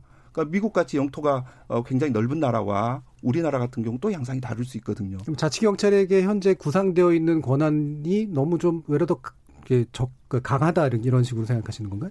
어, 저는 그렇게 생각을 예. 하고 있고요. 자치경찰제에 대해서는 저는 개인적으로 좀 반대하는 측면입니다. 예. 아예 자치경찰 그러니까, 그렇죠. 이 수사가 어, 수사권이 경찰에 과도하게 올 걸로 예상을 하고 자치 경찰을 분리하려고 예. 했지만 현재 상태에서는 누구나 공감하는 것처럼 어, 완전한 수사권 조정이 이루어지지 않았거든요. 그런데 수사 자치경찰제가 선제적으로 도입이 된다는 것이 일단 또 문제고 예. 두 번째는 좀 전에 말씀드린 것처럼 치안 부분에 대해서는 우리 대한민국이 대한민국 국민이 동일한 치안 서비스를 받는 게 맞고 신속하게 대응, 대응하기 위해서는 어, 자치경찰제 보다는 그 국가 경찰이 그 서비스를 담당하는 것이 예. 옳다 이런 예. 생각을 하고 있고요. 예. 정부 경찰에 대해서 말씀드리면 어, 경찰이 정보 치안 정보를 수집하는 것은 저는 적극 권장해야 된다는 생각입니다. 음. 왜냐하면 이 정보를 가지고 우리 국민들이 치안을 유지를 해야 되기 때문에 정보를 수집하는 거에 대해서는 적극 권장을 해야 되고 오히려 도와줘야 된다는 생각입니다. 다만 수집한 정보를 가지고 악용을 했기 때문에 이게 문제인 거지 이걸 수집한 것 자체를 막는 것은 오히려 저는 어 문제가 있다라는 생각입니다. 정보의 수집도 사실 되게 문제가 될 수 있지 않나요? 물론 물론 예. 그 수집이라고 하는 것이 법에서 정하고 있는 것은 예. 민간인 사찰이나 어 불법적인 정보 수집 예. 이건 다 금지되어 있습니다. 음. 그래서 저희가 염두하는 것이 정보 경찰 하면 불법 정보 수집 이렇게만 염두를 해서 그렇지 적법한 정보 수집 이 당연히 필요한 거고 예. 오히려 정보 수집하는 과정에서 불법적인 정보, 특히나 민간인 사찰이나 이런 것을 통제를 하고 강력하게 처벌하는 방향으로 가야지. 예. 이 수집 자체를 금지하는 것은 어, 문제가 있다라는 생각입니다. 김정민 변호사. 네, 그 국가수사본부와 관련해서 어, 실제로 그 검찰총장한테 검사 인사권을 안 주는 이유가 있습니다. 왜냐하면은 공정한 수사를 위해서는 어, 수사 조직의 수장이 인사권을 가지면 인사권을 무기로 해가지고 어 그 인사 대상인 검사들의 수사에 부당하게 개입할 염려가 있기 때문에 네. 검찰총장한테 인사권을 주지 않고 법무부 장관이 갖고 있는 거거든요. 근데 국가수사본부 체제가 갖고 있는 근본적인 문제가 여전히 경찰청장이 네. 인사권을 행사한다는 겁니다. 인사권을 행사하는 한 국가수사본부라고 어 분리를 하더라도 얼마든지 이 인사권으로 개입이 가능한 거요, 거고요. 그러면 공정하고 객관적인 수사가 안 이루어질 수가 있고 더더군다나 그게 이제 위로 올라가면은 어, 경찰청장의 인사권은 대통령이 갖고 있고 청와대가 개입합니다. 네. 그러면 어, 청와대가 직접 경찰 수사에 개입할 수 있고 독자적인 수사권을 갖고 있기 때문에 사실상 청와대가 경찰 수사에 개입할 수 있는 길을 열어놓는 길이 됩니다. 그래서 이거는 이제 그런 측면에서 문제가 있고요. 그다음에 두 번째는 어, 정보 경찰 문제입니다. 정보 경찰 저도 그 경찰의 정보 기능에 대해서는 긍정적인 측면이 훨씬 많습니다. 네. 실제로 어그 그, 그 범죄 정보 같은 경우는 어, 수집을 잘 해서 어, 거하게 미리 대처하는 거 굉장히 필요합니다.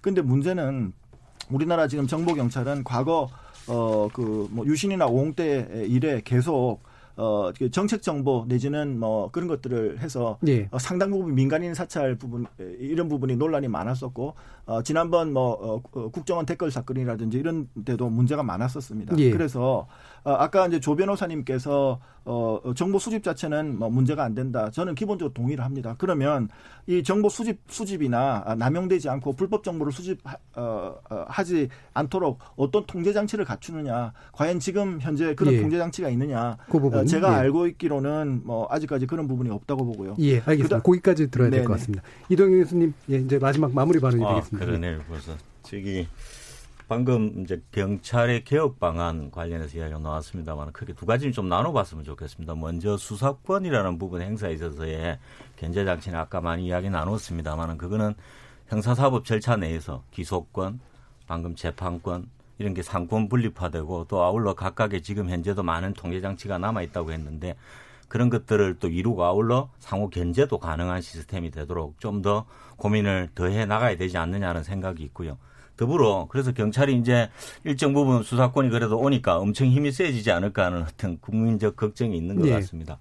저는 그 부분에 대해서 아까 우리 조순일 변호사님이나 다른 분들 같이 방금 이야기해 준 게 대해서 지금 이미 아시다시피 경찰 내 이제 외부 개혁위원회가 만들어져서 위원들로 구성된 여러 가지 개혁반이 많이 나왔는데 저는 몇 가지는 좀 기억을 좀 강조하고 싶은 게 예를 들어 경찰에 대해서 아까 인사권 이야기도 나오고 여러 가지 우려를 이야기해 주셨는데 그 개혁 방안 중에 경찰의 민주적 통제, 국민에 의한 통제 이런 것들의 가치들이 많이 담겨져 있습니다. 대표적으로 지금 검찰하고 달리 경찰은 경찰위원회라는 조직이 있습니다. 그죠? 그 위원회 조직은 말 그대로 이제 민주적 통제를 실현하기 위해서 영국에도 예. 있는 조직이고 일본에도 있는 그런 조직입니다. 다만 현재는 그 경찰의 주요 정책에 대한 심의 여길 정도에 머무르고 있는데 다른 나라에서는 이제 인사권이라든지 감찰권 이런 것까지 가지고 있습니다. 예. 그래서 그러한 민주적 통제를 좀 더 강화하는 안이 이미 제시돼 있고 입법 안으로도 나가 있기도 하죠. 예. 그런 걸 포함해서 그런 것들이 좀더 어, 통제 방향으로 반드시 들어가야 된다는 생각이 들고 국가수사본부나 이런 거는 또 전문성의 문제 또 아울러 경찰권의 분권의 문제 같이 실현되는 하는 해법들이기 때문에 예. 아까 자치 경찰도 뭐 할 이야기 많이 예, 있습니다만은 예. 그런 것들이 예. 조화가 잘 되도록 우리가 알겠습니다. 현실에 맞게 좀 개혁이 예. 돼야 된다 이런 생각이 듭니다. 예, 여기까지 듣겠습니다. 아, 쉬운 부분도 많이 있으실 텐데요. 다음 기회에 한 번 더 마련해 보겠습니다. 오늘 함께 해주신 네 분 전문가님 모두 수고하셨고요. 저는 내일 저녁 7시 20분에 다시 찾아뵙겠습니다. 지금까지 KBS 열린 토론 정준이었습니다.